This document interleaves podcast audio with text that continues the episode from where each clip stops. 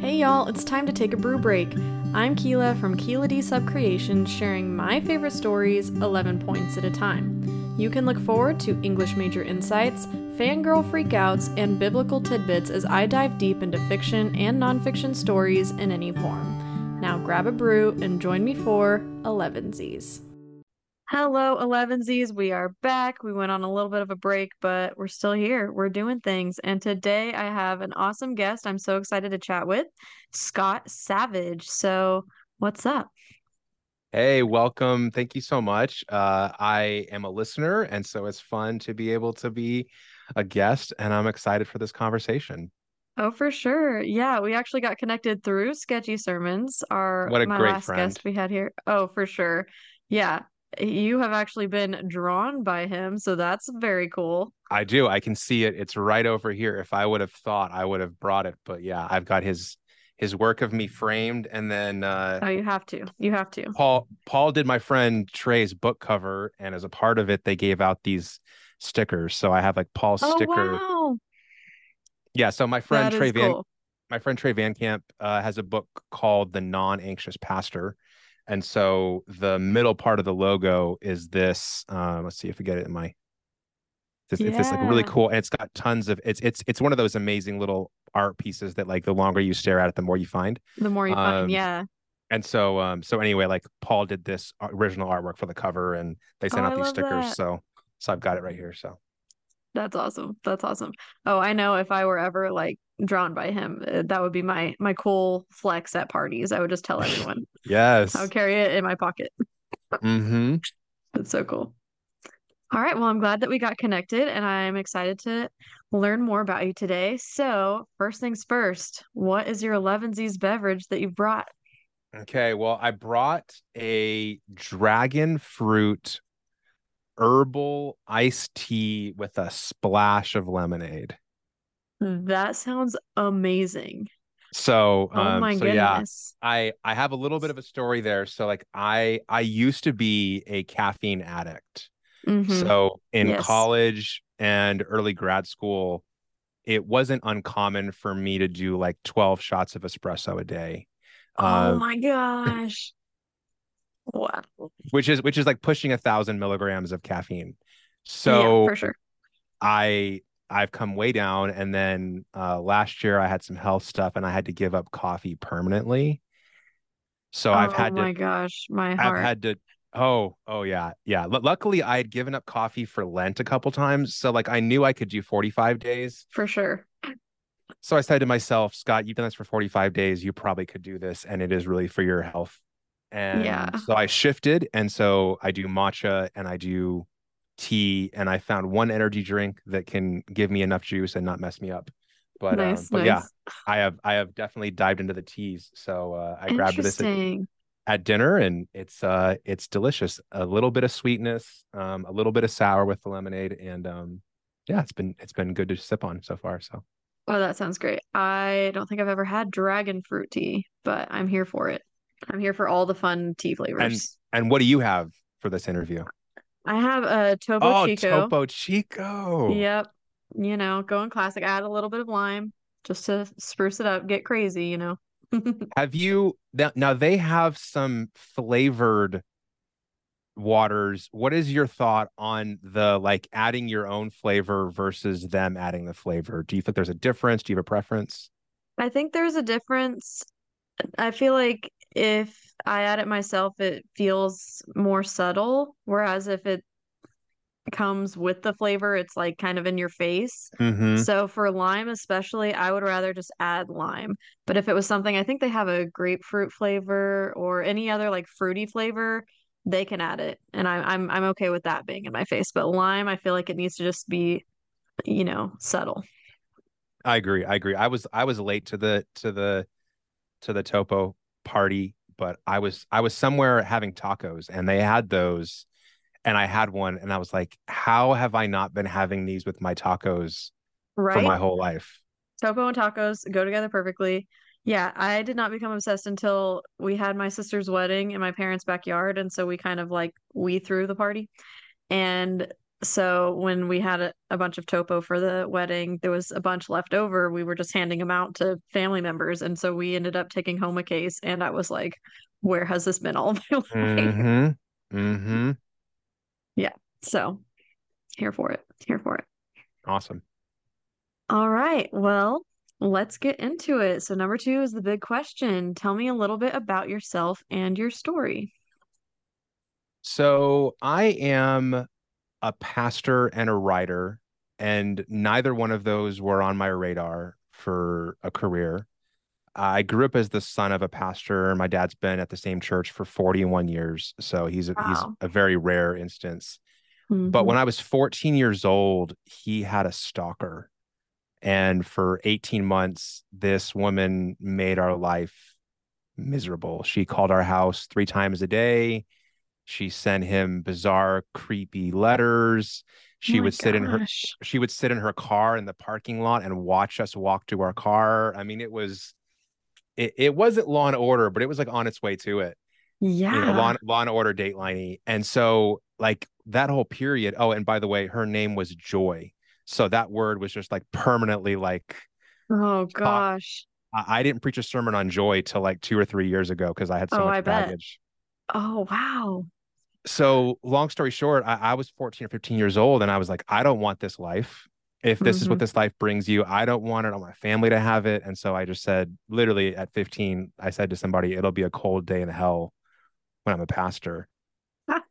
So, you know, spoiler, you know, it, hell is very cold. Yes, yes. and and and it and it was several years of just a an a, an unrolling of all of that, and um, that's a whole nother story.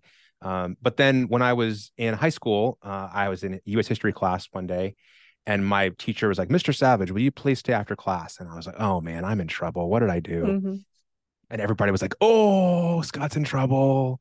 And I stayed after class, and he said, "So the reason that there was no curve on the last test was because of you. You killed the curve." And I was like, "Oh man, my friends are gonna hate me." And and and he said, uh, "You write really, really well. You got a perfect score on the essay for the test." And he said, "Has anybody ever encouraged you to consider writing?"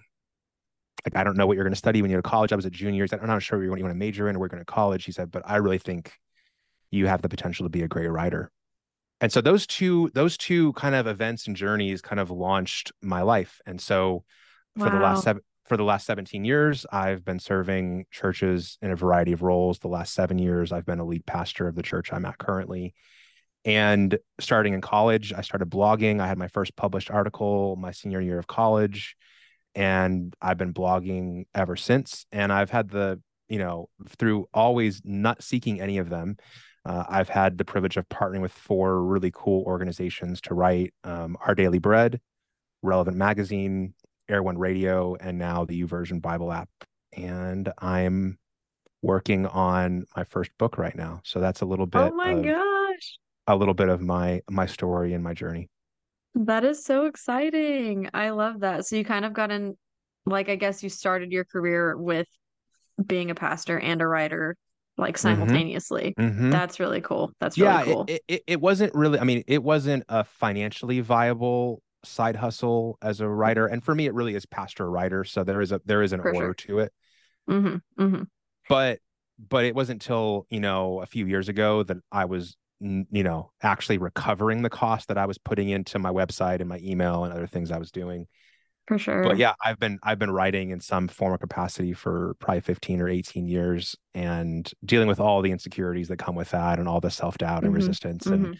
That's Yes. that's why that's why i'm almost 40 and i'm just finally like doing the book thing Yeah. but it's been but it's been but it's been cool to to just kind of hold those two pieces of of myself and my calling together and and pursue both and they've led to some really fun opportunities and some chance to because of the internet reach a lot of people that i never would have if i was just serving my local church Yeah, for sure. That's so great, which leads me perfectly into my next question.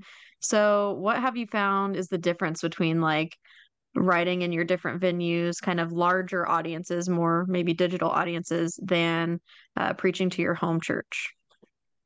Well, you know, starting off, I, I got the opportunity at a really young age to start preaching and preaching is one of those things that you can only get better at if you do it you know there's mm-hmm. a lot of mm-hmm. things you can do where you can study other people and you can come up with your philosophies but like eventually you just have to get reps you just have to you know you have it's you have to you have to preach bad sermons if you're a writer you have to write bad words you know you just have to you know just slodge through it and so typically what happens with uh, a lot of pastors in a different era was you had to go and do like the Wednesday night service or the Sunday night service or the youth thing. Well, now because everything is streamed and it's all online, there's a much higher threshold of pressure.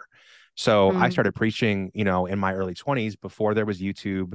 Facebook was just available to college students. And so I got to give, I got to give like 200 sermons that were just on a podcast 1.0 audio podcast. And then somebody decided that they were going to delete our server. So all of those are gone.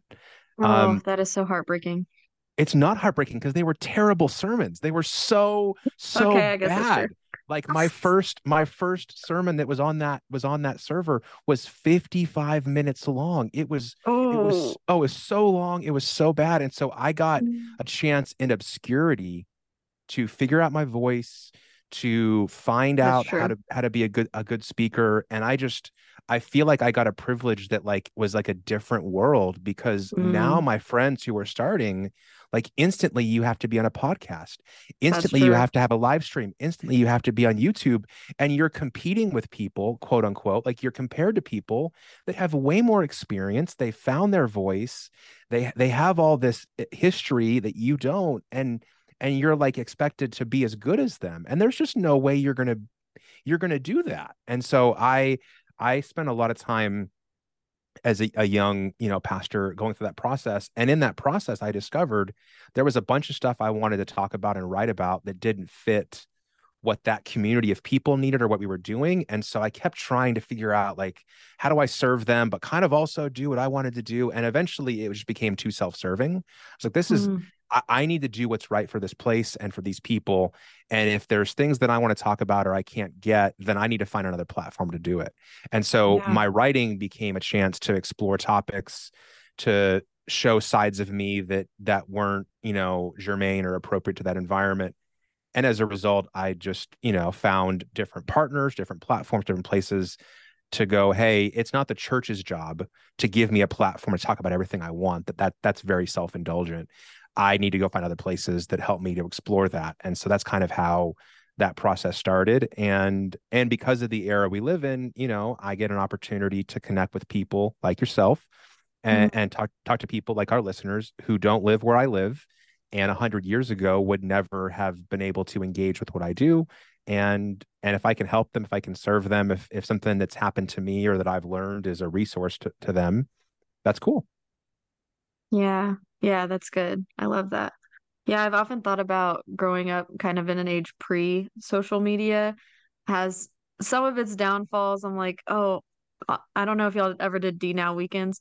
None oh, of yeah. our DNow, yeah, none of our DNow videos I can ever watch again. They don't exist on the internet. And I am so sad about that. But also, it's probably a good thing that all of the stupid videos me and my friends made are also not on the internet. Yes. Yes, because now what happens when you get hired for a job is people just Google you. Like True. you give them a res, you, you, give them a resume, but they Google you. They they mm-hmm. pull up mm-hmm. they pull up that social media platform. They look for you.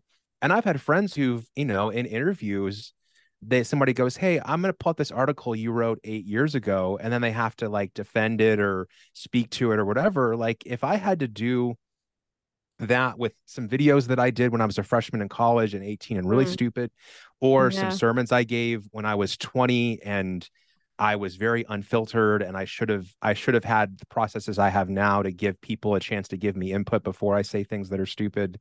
You know, I, I am not sure I would have this job that I have For right sure. now, you know, because I yeah. just, you know, I was 18 and at 18 you say things that at 38 or 39 you go I wouldn't say it that way now. For sure, for sure. Yeah. Do you feel like you got to do that with your writing as well or do you feel like your writing kind of was yes. out there. No, I, I do I do feel that because I've I've had I think this is my fourth or fifth website that I have now. So I had a mm, blog mm-hmm. in the early 2000s. I had a blog spot. Yeah. You know, I wrote long posts on my MySpace page, and you know, and both of those are are they're probably in Long the internet gone. archive somewhere but they're they're long gone. And For then i had and then i had a wordpress.com that i let go and it, it probably still searchable but you'd have to work really hard to get there. So i feel like i got to write hundreds and hundreds because i used to write three times a week. Wow. so I, I so i've written a lot of a lot of things to find my voice to find what works and i've i've gotten a lot faster now so i can write you know what used to take me you know days now takes hours Yeah, and and i found my voice and and figured out you know, i'm not the best writer in the world but i i write in a way that's that's true to who i am and i think that that authenticity is really important For sure. I love that.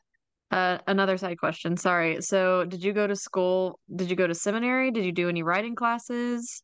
no no i didn't do any writing classes i mean i wish i would have taken mr lawfer's you know advice more seriously i ended up going to college and i majored in biblical and theological studies and then Mhm. I did a I did a minor in business because my dad was a pastor, and he's like, "There's a bunch of stuff you're going to need to know that That's they don't true. teach you in seminary." And so I did a, a- accounting classes and management classes that have been so helpful because that's you know if you if you can't balance a budget and you know manage the revenue versus the expenses, it doesn't matter how good you preach, you're not going to have a chance in church and sure, and then sure. and then and then I went to seminary and and my seminary was a really great experience. You know, there's some of people who are still mentors and friends today, but but I feel like that I was I was learning some of that communication from people who were better communicating at a pre-internet, uh, kind of pre Mm, 2000 world than this yeah. world, and so a lot of what I've had to learn has been self-taught books,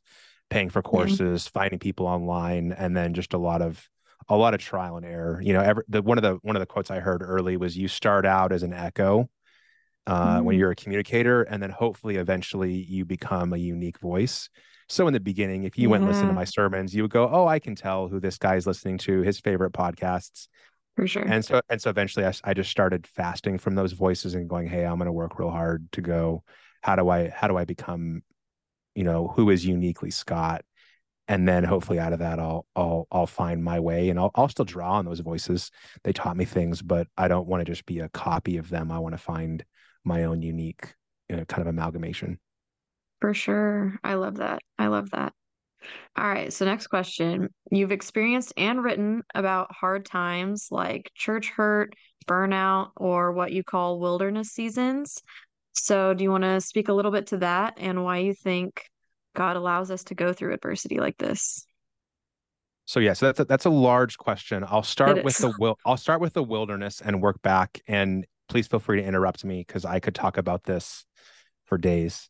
For sure. I, I believe that wilderness is it's either a place that you end up because we often think of wilderness as you're driving through a literal wilderness like the Mhm. bad like like the badlands in the dakotas that's a literal Mhm. wilderness so wilderness is either a place that you end up or it's a set of circumstances you go through that leaves you feeling disoriented Mhm. that uh, introduces a, a discomfort uh, or challenge that ultimately changes and transforms you.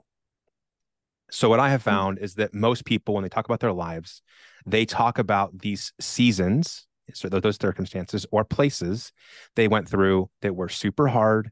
They ended up super disoriented. They were stretched. They were challenged. And they say, you know, I'd never want to go through that again, but that made me who I am today. And and so I see those as kind of a common pattern. I I this summer read a study that said that the average person goes through a personal crisis every 18 months. And one of those crises, five of those crises in life become like a major life crisis, like a, a Mm, life altering one. So I think yeah. wilderness is that place set of circumstances where those things happen. And I think we end up there again and again in our lives. It Mm, isn't a one time thing, it happens multiple times. Sometimes your wilderness is your choice. You made some choices that put you there. mm, Sometimes it's other people's choices that put you there. And sometimes uh, I'm not God, so I don't see clearly, but it seems like God is either allowing or orchestrating something. yeah. And and those seasons, though we would never choose them ourselves, and a lot of times we would never wish them uh, on anybody. I was on the phone with a friend tonight, and his boss is going through the process of um, trying to get his wife kind of last end of life care Uh, mm-hmm. And I was like, you know, I would never wish that on anybody, you know. Yeah. But yeah. but those are the seasons that make us who we are. And when you and when you when somebody tells the story of their life, they often tell stories about those seasons, not the seasons where they got the big raise, the big promotion, took the huge vacation, moved into the brand new house. And so I That's I true. like I like to say that um it is adversity that changes us. It is wilderness that changes us. And so if you're in that place god doesn't waste it and you certainly so you certainly shouldn't waste it either. So that's that's kind of the intro and if you have any follow-up questions i can go anywhere from that. For sure. No i love that. I think that's that's really good. And so we should be seeing these as like opportunities for growth and to grow in our relationship with christ as well yeah, so I'll I'll give a personal example because I think a lot of times if you're listening to this and you're in the middle of the wilderness, you're like, this guy is full of it. Like I, this is not an opportunity. Get me out of here. Like this For is sure. terrible.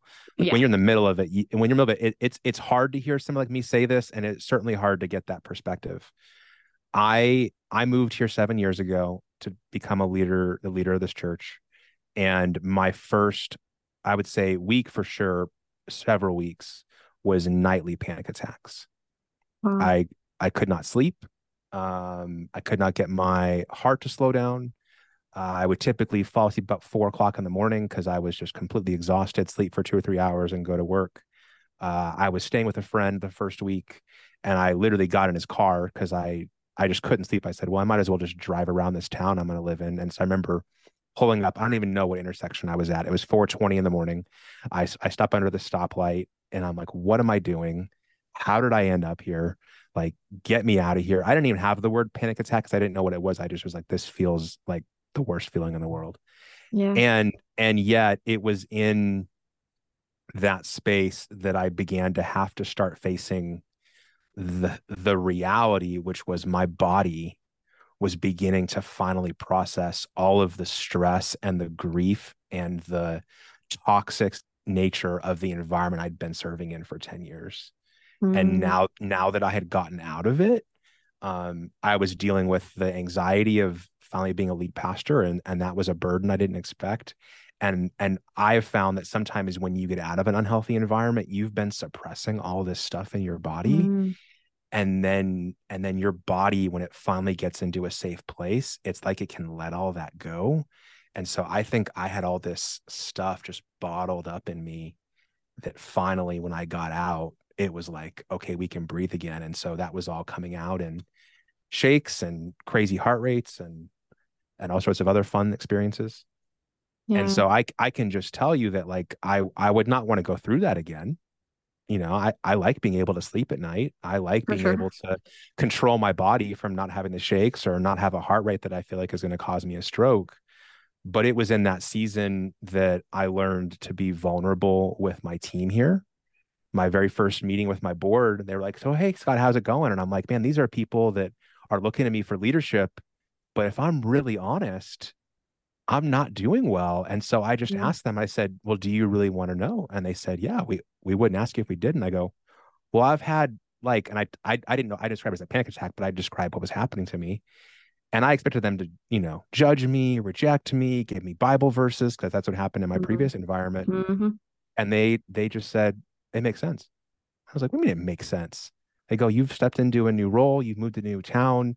That can be really overwhelming. Uh, can we pray for you? What do you need? And I was like, are you kidding me? It was not at all. So I had to learn in that environment what it meant to trust people who are healthy, what it meant to pursue health, what it meant to be honest. So I learned all that, not from a ivory tower ideal circumstance i learned all those things from walking through a wilderness. So that's why i say yeah. as someone who's been in the wilderness it sucks it's hard it's painful it's brutal you never want to go through it again. But it's it's crazy there are gifts in the wilderness and there are things that god does and teaches us there that we would never learn anywhere else. Yeah that's good. So what helped you get out of that wilderness I think some of it was deciding I wasn't going to run from the things I was running from. I think there's a line in Alice in Wonderland about the only way is through. Yeah. And and so some of it was I had been running from all of this grief and you know all of this stress and I you know I needed to go to counseling for years and finally went to therapy for the first time and started you know unpacking some of this stuff. I had was carrying a bunch of bitterness and unforgiveness around from people who had hurt me and so I started I started actually doing some really hard work to let go of that and that's what led to a course I created on forgiveness and some of this is what's led to this book I'm writing on wilderness. But I, I will say this we're not always in charge of ending up in the wilderness. And I'm not sure we're always in control of getting out of it. I think there are things we can do. Yeah. I think there are things that are in our power, but I think everybody has ended up in a hard season and they're like, I have no idea how I got here. And I know I didn't choose this. So if on the front end, we can end up in the wilderness without it being our choice, I think it's a little bit arrogant to say I can do things to get out of the wilderness. I do I do think that there are things we can do to make our wilderness longer. So if you look at the Bible, you have the story of the people of Israel and they're going from Egypt to the wilderness and that that is like that should be like a 1 to 2 year trip. So they took a long break yeah. at Sinai, but it was a 2 year trip. But as everybody knows, they were in the wilderness for 40 years. Mm-hmm. I think God's plan was 1 to 2 years. They made some plans and they made some choices and they ended up there a lot longer. So for sure. So I don't I don't think we have a choice of getting out of the wilderness.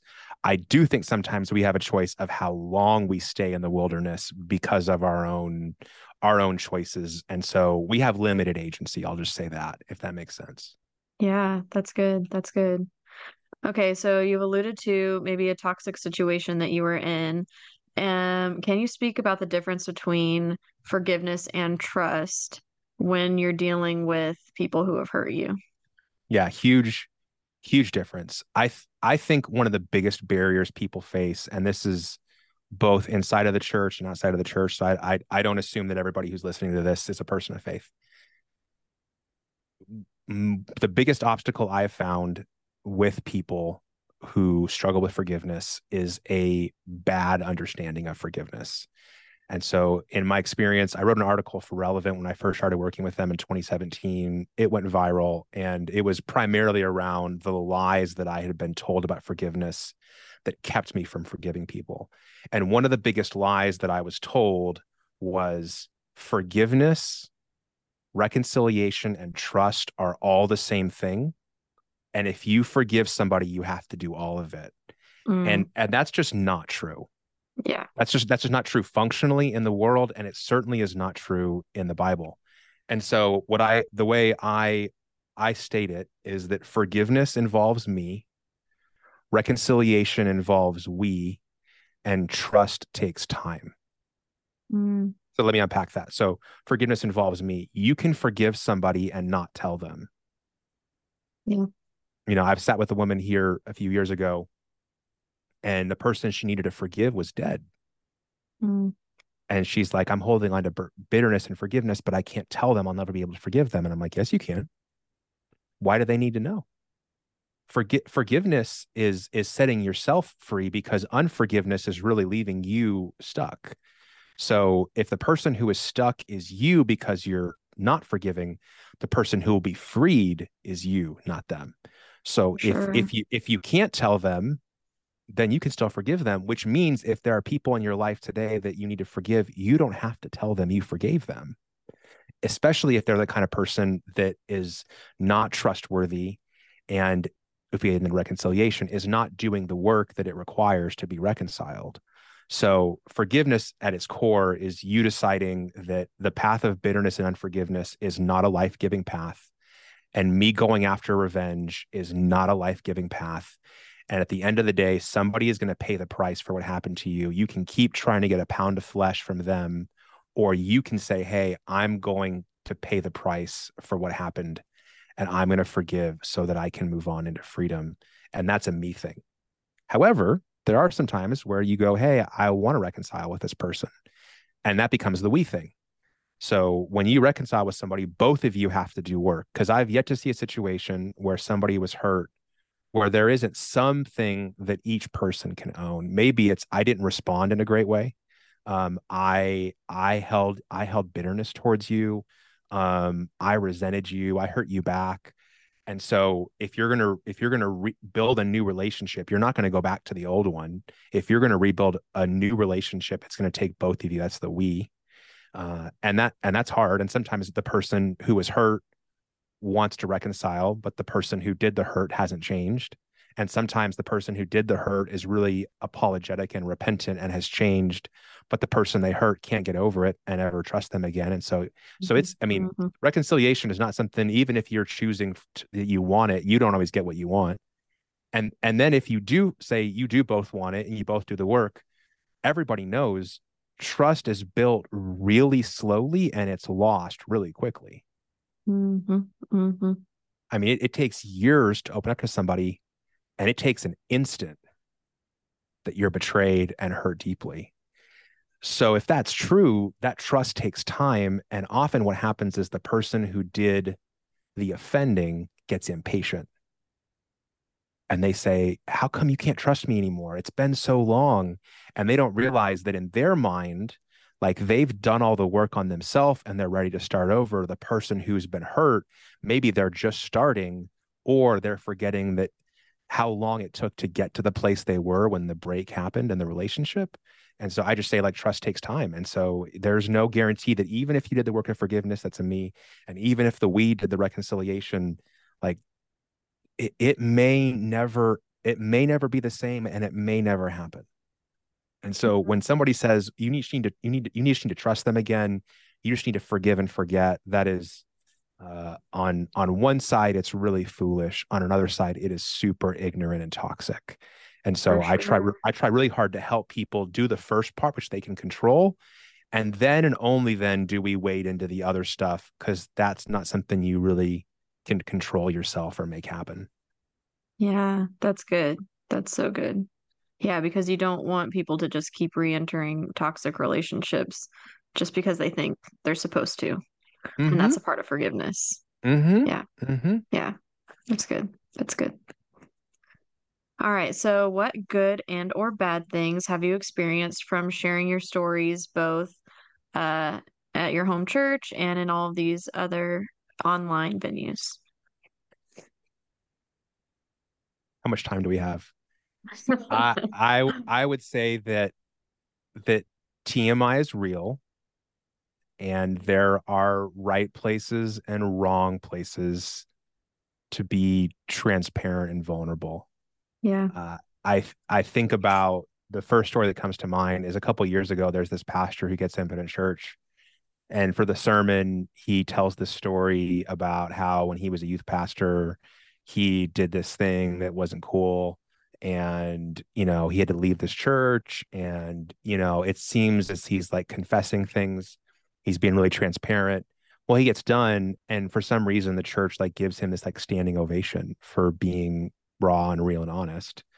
Well the rest of the story is he wasn't telling the truth. And that podcast gets sent to the victim in the case and she comes out and she's like what he just said wasn't actually what happened you know and she tells the full story. And then he has to come back and go yeah i did lie and he resigns oh you know? gosh. and and so in the moment the people were were like applauding because in our in our world it was like oh he was real he was honest he told his truth. And like that was like the high watermark but the actual high watermark was him being a integrous upstanding you know pastor leader. And and so what ended up happening is people gave a standing ovation to an abuser to a liar mm-hmm because mm-hmm. because we so overvalued this perception of being honest and transparent. Yeah. So so that story and that moment was was life changing for me because it up to that point i had come out of a really unhealthy environment where it wasn't safe to be honest. And i was the guy where i was like you know i need to be raw. I need to be real. People need to be able to trust me. I need to be able to share. And and i don't think that i was in TMI, but but it was it was too much of that value without other ones around it. And so I stepped back and I said, okay, like yeah, I want to still be somebody who shares shares my struggles. I want to be somebody who tells more stories where I'm the villain rather than the hero. Um, I want to make sure that I'm not like the center of attention in the story because if I'm preaching, it's not ultimately about me. And if I'm if I'm trying to serve my readers, it's about them and not me. But um, it was a good like reset moment for me. So I I try to adopt the phrase I first read in one of Brene Brown's books where she says, "Share from your scars, not your scabs." Mm, so when I'm yeah. when I'm when I'm writing, when I'm posting on social media, when I am giving a sermon, I try my best to make sure that it is not like an immediate story. For sure. And if I do, uh, I'm I'm checking. Okay, if I get criticism, what criticism am I, am I going to get, and can I handle that? Because when I when I shared one of those you know, I just want to be raw and real. I told a villain story. I call them villain stories where you do the wrong thing. And I did the wrong thing. And somebody, you know, in the story I was telling called me out and I realized it. And I was like, man, that was really dumb. And, the, and it was about the value of having, having people in your life who will tell you not what you want to hear, but what you need to hear. Well, the mm-hmm. very next day, I get an email from somebody in the church, and they're like, I heard that story yesterday in church, and I was so gratified and I was like, gratified. And I keep reading, and they go, because that is totally what you are. And then they listed like six times where I had done that same thing. And it was just like they were piling on, you know? And it was like, I was so glad I let you have it. And you need to change that. And it was just like they took the opportunity to pour salt in the open wound. Yeah. And and and that was a scab because I realized afterwards, oh my gosh, this email so deeply hurt me I actually wasn't ready to share that story because I hadn't done enough work to be able mm-hmm. to have it as a scar where if you scratched in that area, it wasn't going to immediately tear off the scab and I'd be bleeding again. For sure. So that's easier said than done. I will 100% admit. And I, I yeah. practice that imperfectly, but that is my, that's my filter that I'm going to share from scars and my wife um and others that are really important to me are not going to learn things in my sermons that they didn't know. mm-hmm. I know a guy, he was preaching a sermon one day and literally said stuff, and it was like fresh stuff, and his wife didn't know it. His board didn't know it. His close friends didn't know it. And I just was like, those are true things, but that was the wrong environment and the wrong time. And so there is a, there is a corrective to our overshare culture where instantly yeah. you turn on your camera, you record something confessional and you hit post. There is a place where I think we need to pull back and go, hey, that's a, that's a good thing to say, but is this the right time? Is this the right place? And are these the right people? And um, I don't practice that perfectly, but that's what I'm striving towards. Yeah, that's good. Why do you think we feel the need to like share our struggles when they're still scabs as opposed to waiting? Other than our overshare culture i guess. Um so I, I i don't like to traffic in generalizations so i'm not sure i could i could say there is one reason some yeah. some thoughts that come to mind about possibilities certainly for myself and i'll just speak for myself because i'm an expert on me mm-hmm. I think at times I want to believe that I'm further along than I actually am. Yeah. And so if I can get some validation in the moment, it makes me feel like I'm over something or I've moved past it. Mm.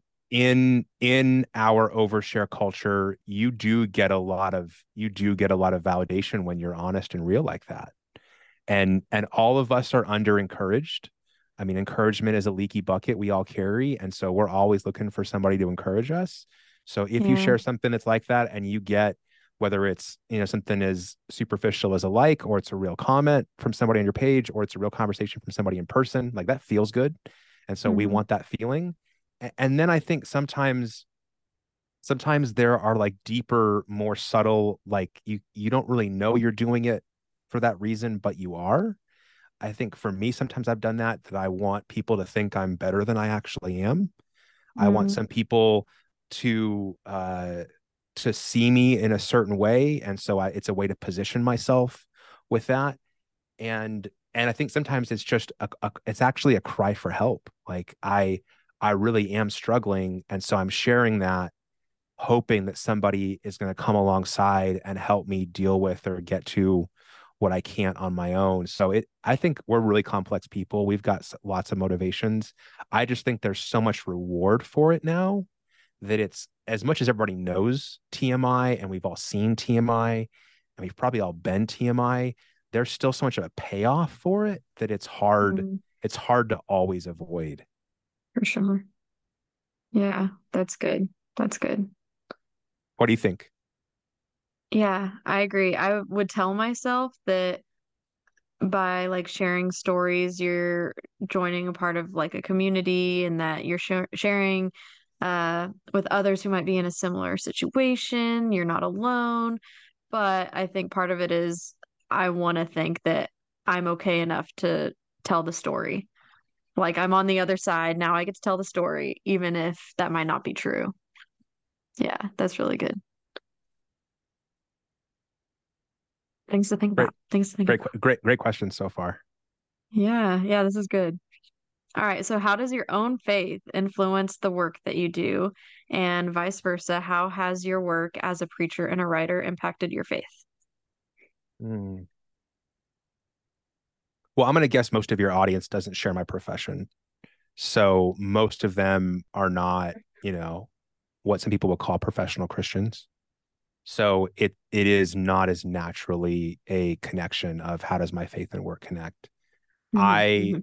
I am a big uh, hater on the elitism that I think some pastors carry about their work as if it's more important than any other work.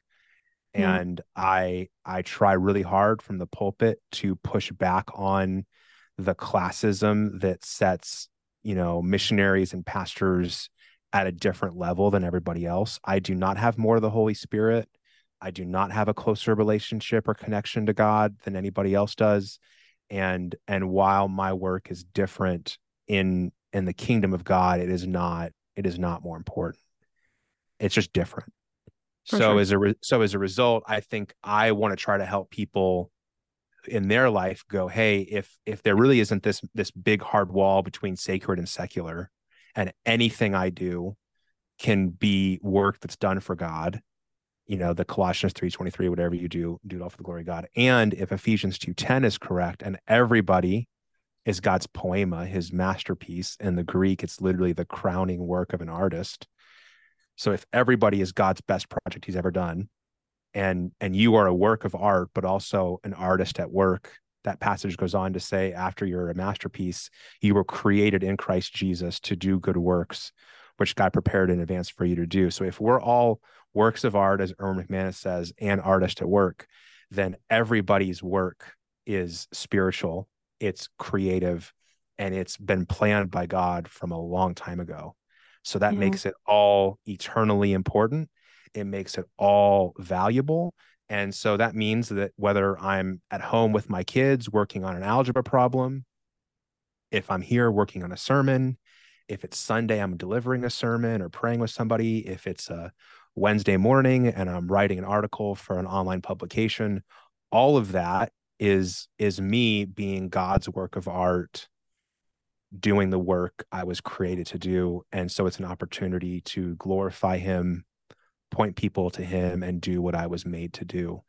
So I see my work that way. And if somebody's listening and tomorrow they're working on an air conditioning unit or they're pulling shots of espresso or they're teaching kids in a school or they're showing up to a hospital to work a 12 hour shift, those are all environments to do the exact same kind of work that I'm doing here. It just looks different and it's got a different title and it's a different place and there's different challenges. Yeah, for sure. That's good. Do you ever, like, if you're preparing a sermon or writing something spiritual or theological, do you ever get in your head that, like, this is work and you get out of, like, the faith realm? Or how do you, like, make sure you're still, like, staying and growing in your own faith rather than just grinding for work? Yeah, I I I went through I think I started experiencing burnout when I was in seminary. I I had a class my last year of seminary, and it was a, a practicum class. You were all kind of serving in a local ministry context, and you came to the class to like discuss what you were learning and get help with it. And I can remember sharing in there, like, guys, I'm really struggling. Like I I don't feel close to God. If I'm honest, I don't have a desire to pray. The only time I open the Bible is for class and for working at church, and that's a lot. So it's like I'm in the Bible all the time, but there's it's always for a grade or it's for mm. my paycheck. And yeah. I said, I'm just I'm just really struggling. And my classmates looked at me like I like I had four heads. They're like, well, how how how could you like not be fed by your sermons? I'm like, I'm doing it for everybody else. It's not like for me. Mm-hmm. Well, you're reading the Bible for class. I said, dude, we get graded if we read enough of the Old Testament that week. Like, how is that like, you know, for the right reasons? I'm just doing it so I can get the right grade. Yeah. And and and that was the beginning of a, a period of four years that culminated when I was in 28 with with me going through burnout.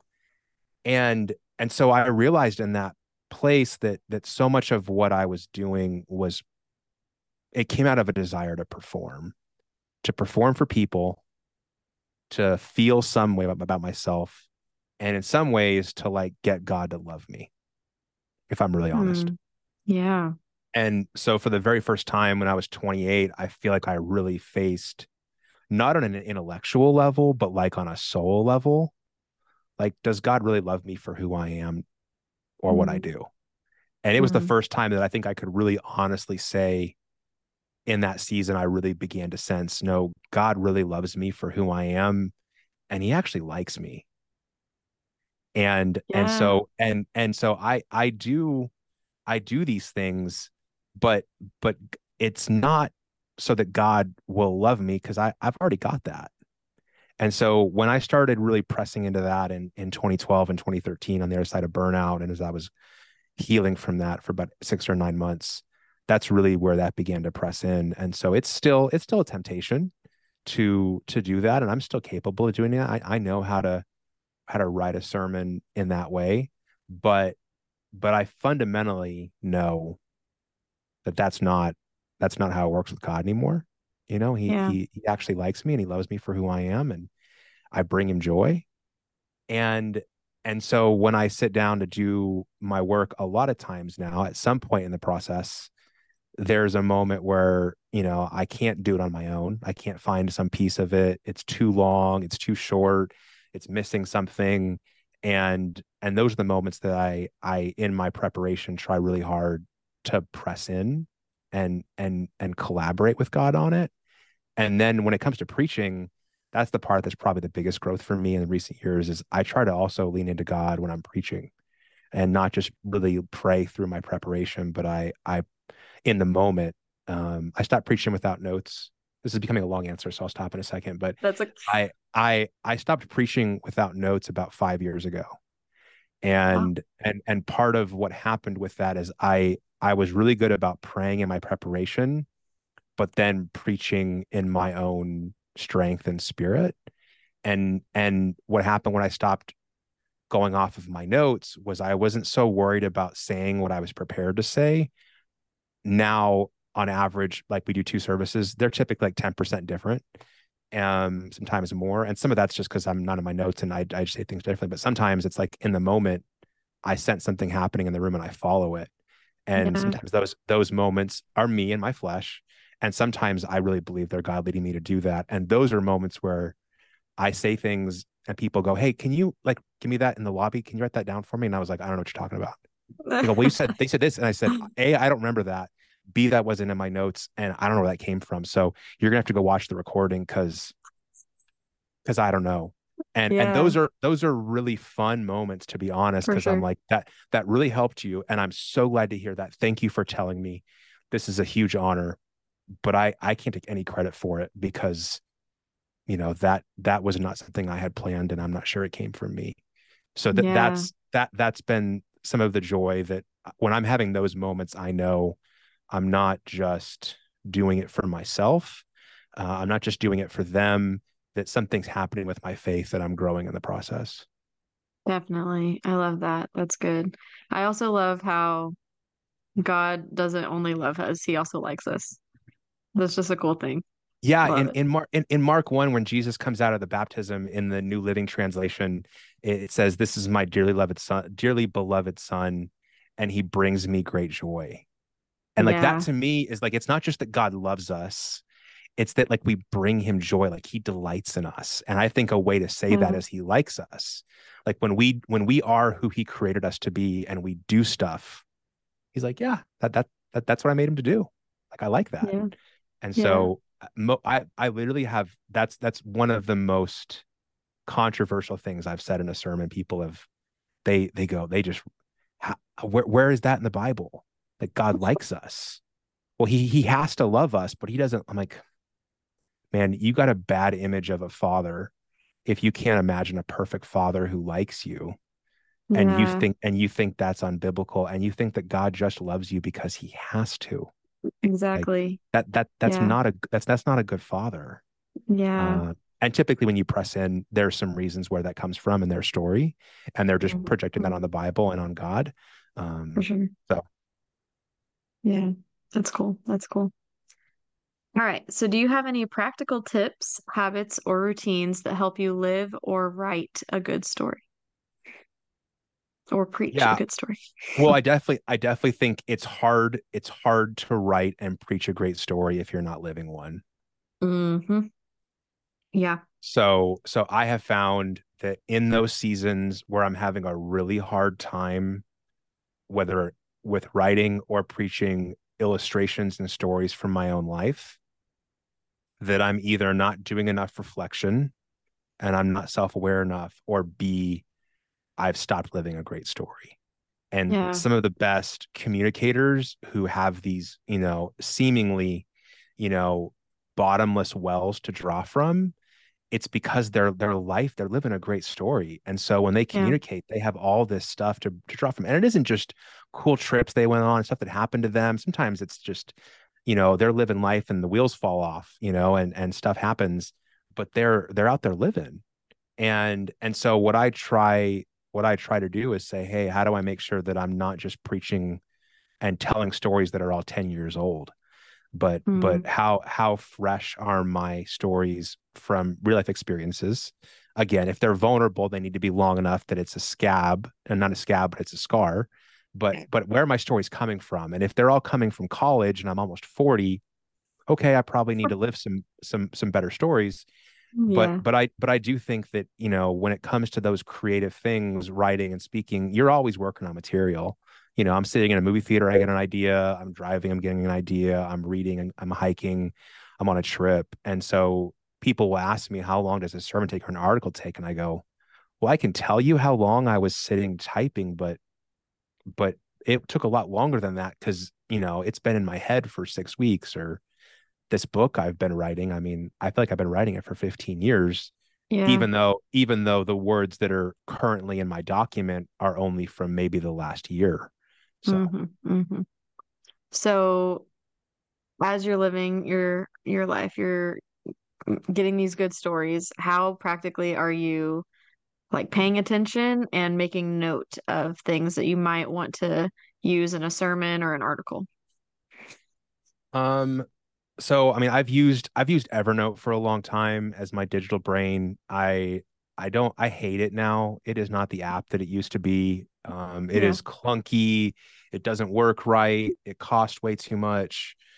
Uh, but I have so much stuff there, and I tried to migrate to Notion this summer, but you can only migrate a certain number of notes at a time. And I have like Mm, I have like five or six thousand notes, and you can only Wow. you can only migrate like 150 at a time. And like I don't have the patience to do this 40 times. For so sure. I'm sure. I'm st- I'm still paying for for Evernote. So in general, like all my content goes in Evernote. I clip articles, I send stories there. That's what I've done historically. But I'm also I there's that like thing on social media right now where you say how many unread text messages you have. If you've seen that, people do that. I I have zero unread text. Like I Oh, I read, too. but but I save pictures. So um on my phone right now, I'm opening up my my photos app right now. Mm-hmm. Okay, are you ready for this? I'm so ready. 56,702 pictures. Oh my gosh. So I That is- intentionally Wow. I intentionally buy a really big like memory phone just for the picture storage. Yeah. But I, I I do tend to take pictures of things. And so that is often how I will capture things is I will know, okay, I know this happened in this month. I typically can remember months. So I will Mm. just search September of 2021 and then I'll search and find the picture. So so typically it's it's uh, it's either Evernote or it's or it's pictures that I'm using. And and now sometimes I've even got to the place where I know I wrote about it somewhere. And so I will Google myself with like plus something and then I will go find the story that I want to reuse. So I've I'm a really good Googler. I can find stuff. And so That's funny. Between Google, Evernote, and my photos, I, it's probably somewhere. Nice, nice. That's cool. I love it. All right, who else has a story that has impacted you who you might love to hear share their story on this podcast? Hmm. Well, my friend Trey is fascinating. Yes. So he's a he's a pastor and a YouTuber, and I think he has uh, a really fascinating story. Um, I I also think my friend Elizabeth has a great story. So she's a therapist. She has a very small online presence, but she kind of like me ended be, up becoming a therapist, and that was not in her line of work. She's not my therapist, but I have told her that if my therapist ever kicks me out or dies, she's like my backup therapist. Mm, So she good. Good. she has she several of my friends are her clients and so over coffees and lunches i get to hear about the work she does with them. And and so i think i think people who are holding space for other people to make sense of what happens to them and who are helping them find healing in this world are just really special people. And Yeah. so a lot of her work is a reflection of her story and what she's been through and the healing that she's found she's helping other people find and she's that kind of voice in their life so those are two people off the top of my head that i would say trey trey van camp and then elizabeth heinrich Great. Yeah, that sounds awesome. I'd love to get connected with them. That'd be i would love i would love to introduce you to them Great. All right. What books, movies, or TV shows have inspired you personally, creatively, and spiritually? oh wow okay so books tv shows and movies are those the three categories Yes. Okay, so books, I read uh I read the same five little books every year. So I'm a Okay, big do tell. reader. I'm a big reader, so I by the end of this year I'll have read 200 books over the last 3 years. So I'm a I'm a big reader. Nice, But nice. but I but of those 200 um uh like 5 are the same every year. So one of them is The War of Art by Steven Pressfield Mm, which I think anybody who does any sort of creative work should read often because he just nails the problem of resistance.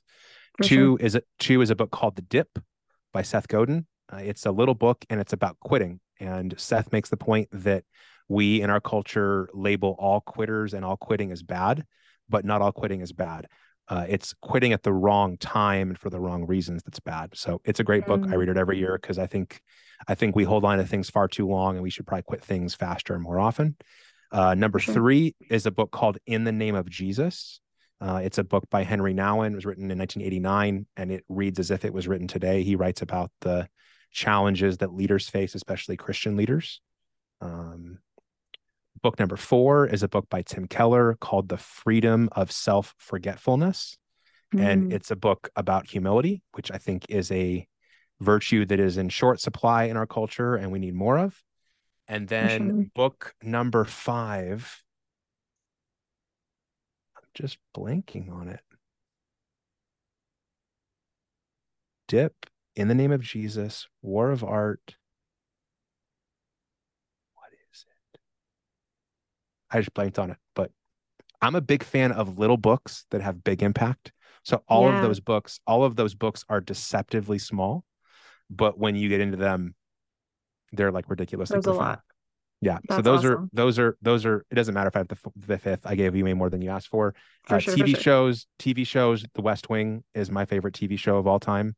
Nice, nice. I've I've watched through it three times, and I find it to be uh, hopelessly idealistic, but I do think there are some profound truths in that show. And I just always find myself inspired to be a better leader, be a better person, um, to listen more. Uh, just I think some important qualities in life. And then and then movies. Uh, my favorite movie up until I was 18 was The Sandlot. I grew up playing baseball. Mm, and so I nice. think there's there's a part of me that's kind of a hopeless nostalgic. That's why I have so many photos on my phone, is I have some nostalgia.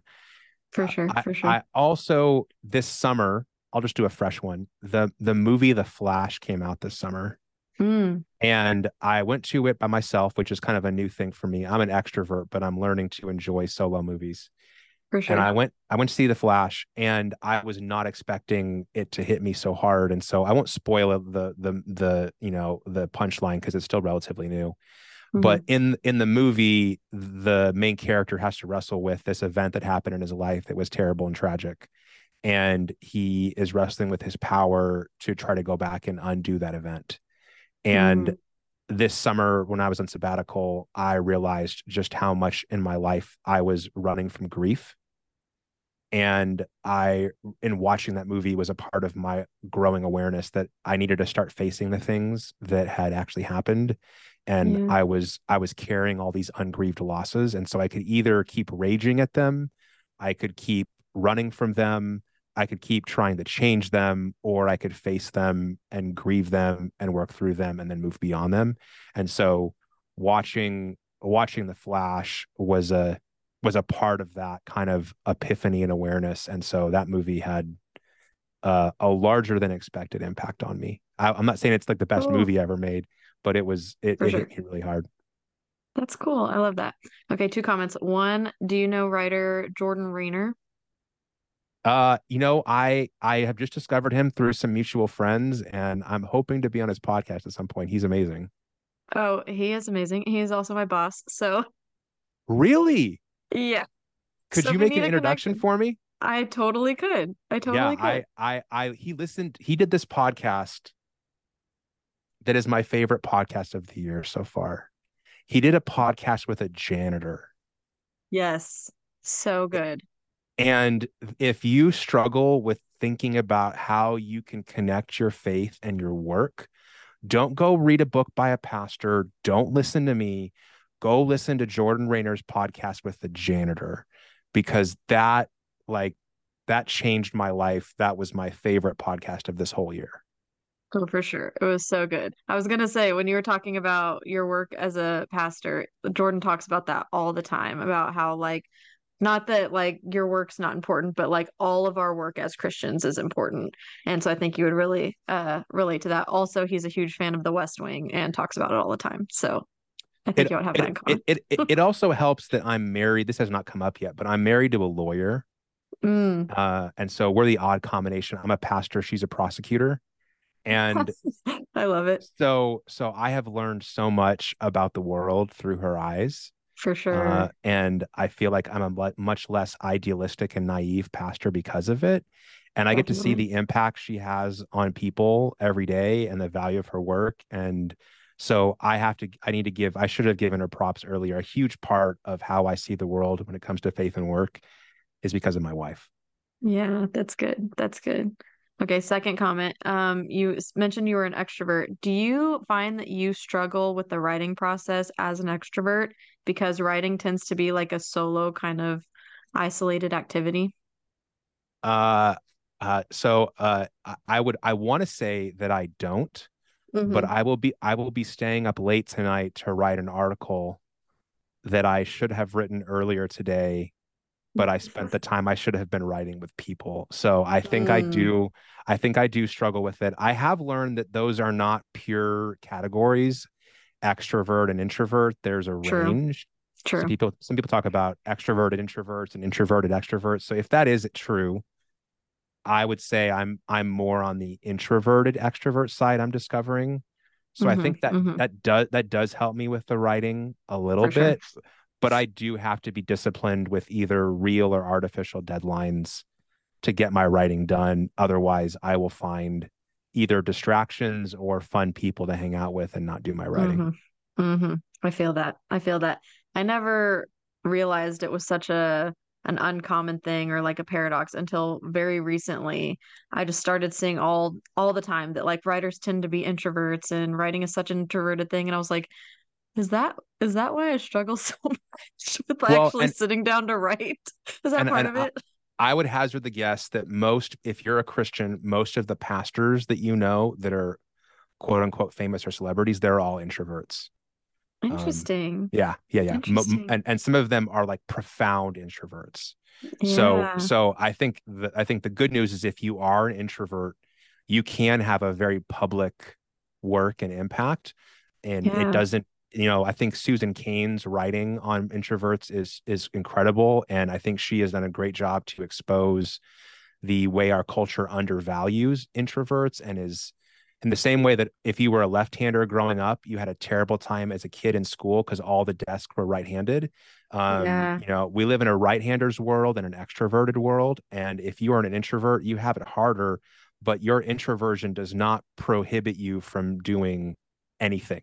And you can yeah. find a way even if it's standing on a stage or sitting behind a microphone um, you just got to figure out how to do it your way that's different than an extrovert. Yeah that's good. I love that all right. Is there anything that you want to add or reiterate from what we talked about today? Well, I a want to say you have an amazing show. It's a great format. It's super engaging. So I know these these these questions and this forum didn't just come out of nowhere. So I, I want to say thank you for that. Uh, two, it's been a great conversation. I've I'm yeah. on a lot of podcasts in this season, and this has been an awesome conversation. And then three, if any of your listeners uh, feel like from what I shared I could help them, I would love to do that. So my online home is scottsavagelive.com. I'm on Facebook, Twitter, Instagram, Scott Savage Live, and I have a resource on wilderness that you can find in the YouVersion Bible app. You just search for Scott Savage or Scott Scott Wilderness, and you'll find it. And if I can help you with anywhere, anything on this, you know, um, that podcast has piqued your interest, just reach out to me in one of those channels. I'd love to connect. Yeah, that's great. Thank you so much. I'm so glad that you came on. It was a great conversation. Well, I, I still have some tea left. So cheers and have a great Oh, for night. sure. Yes, you too. Bye. Bye. Thanks for joining me for Elevenses. If you liked what you heard, please leave a review, subscribe, tune in each Thursday, and tell your friends. You can connect with me on Instagram and Twitter at kdsubcreations and check out my blog and other free content at the link in the description. Now go where you must go and hope.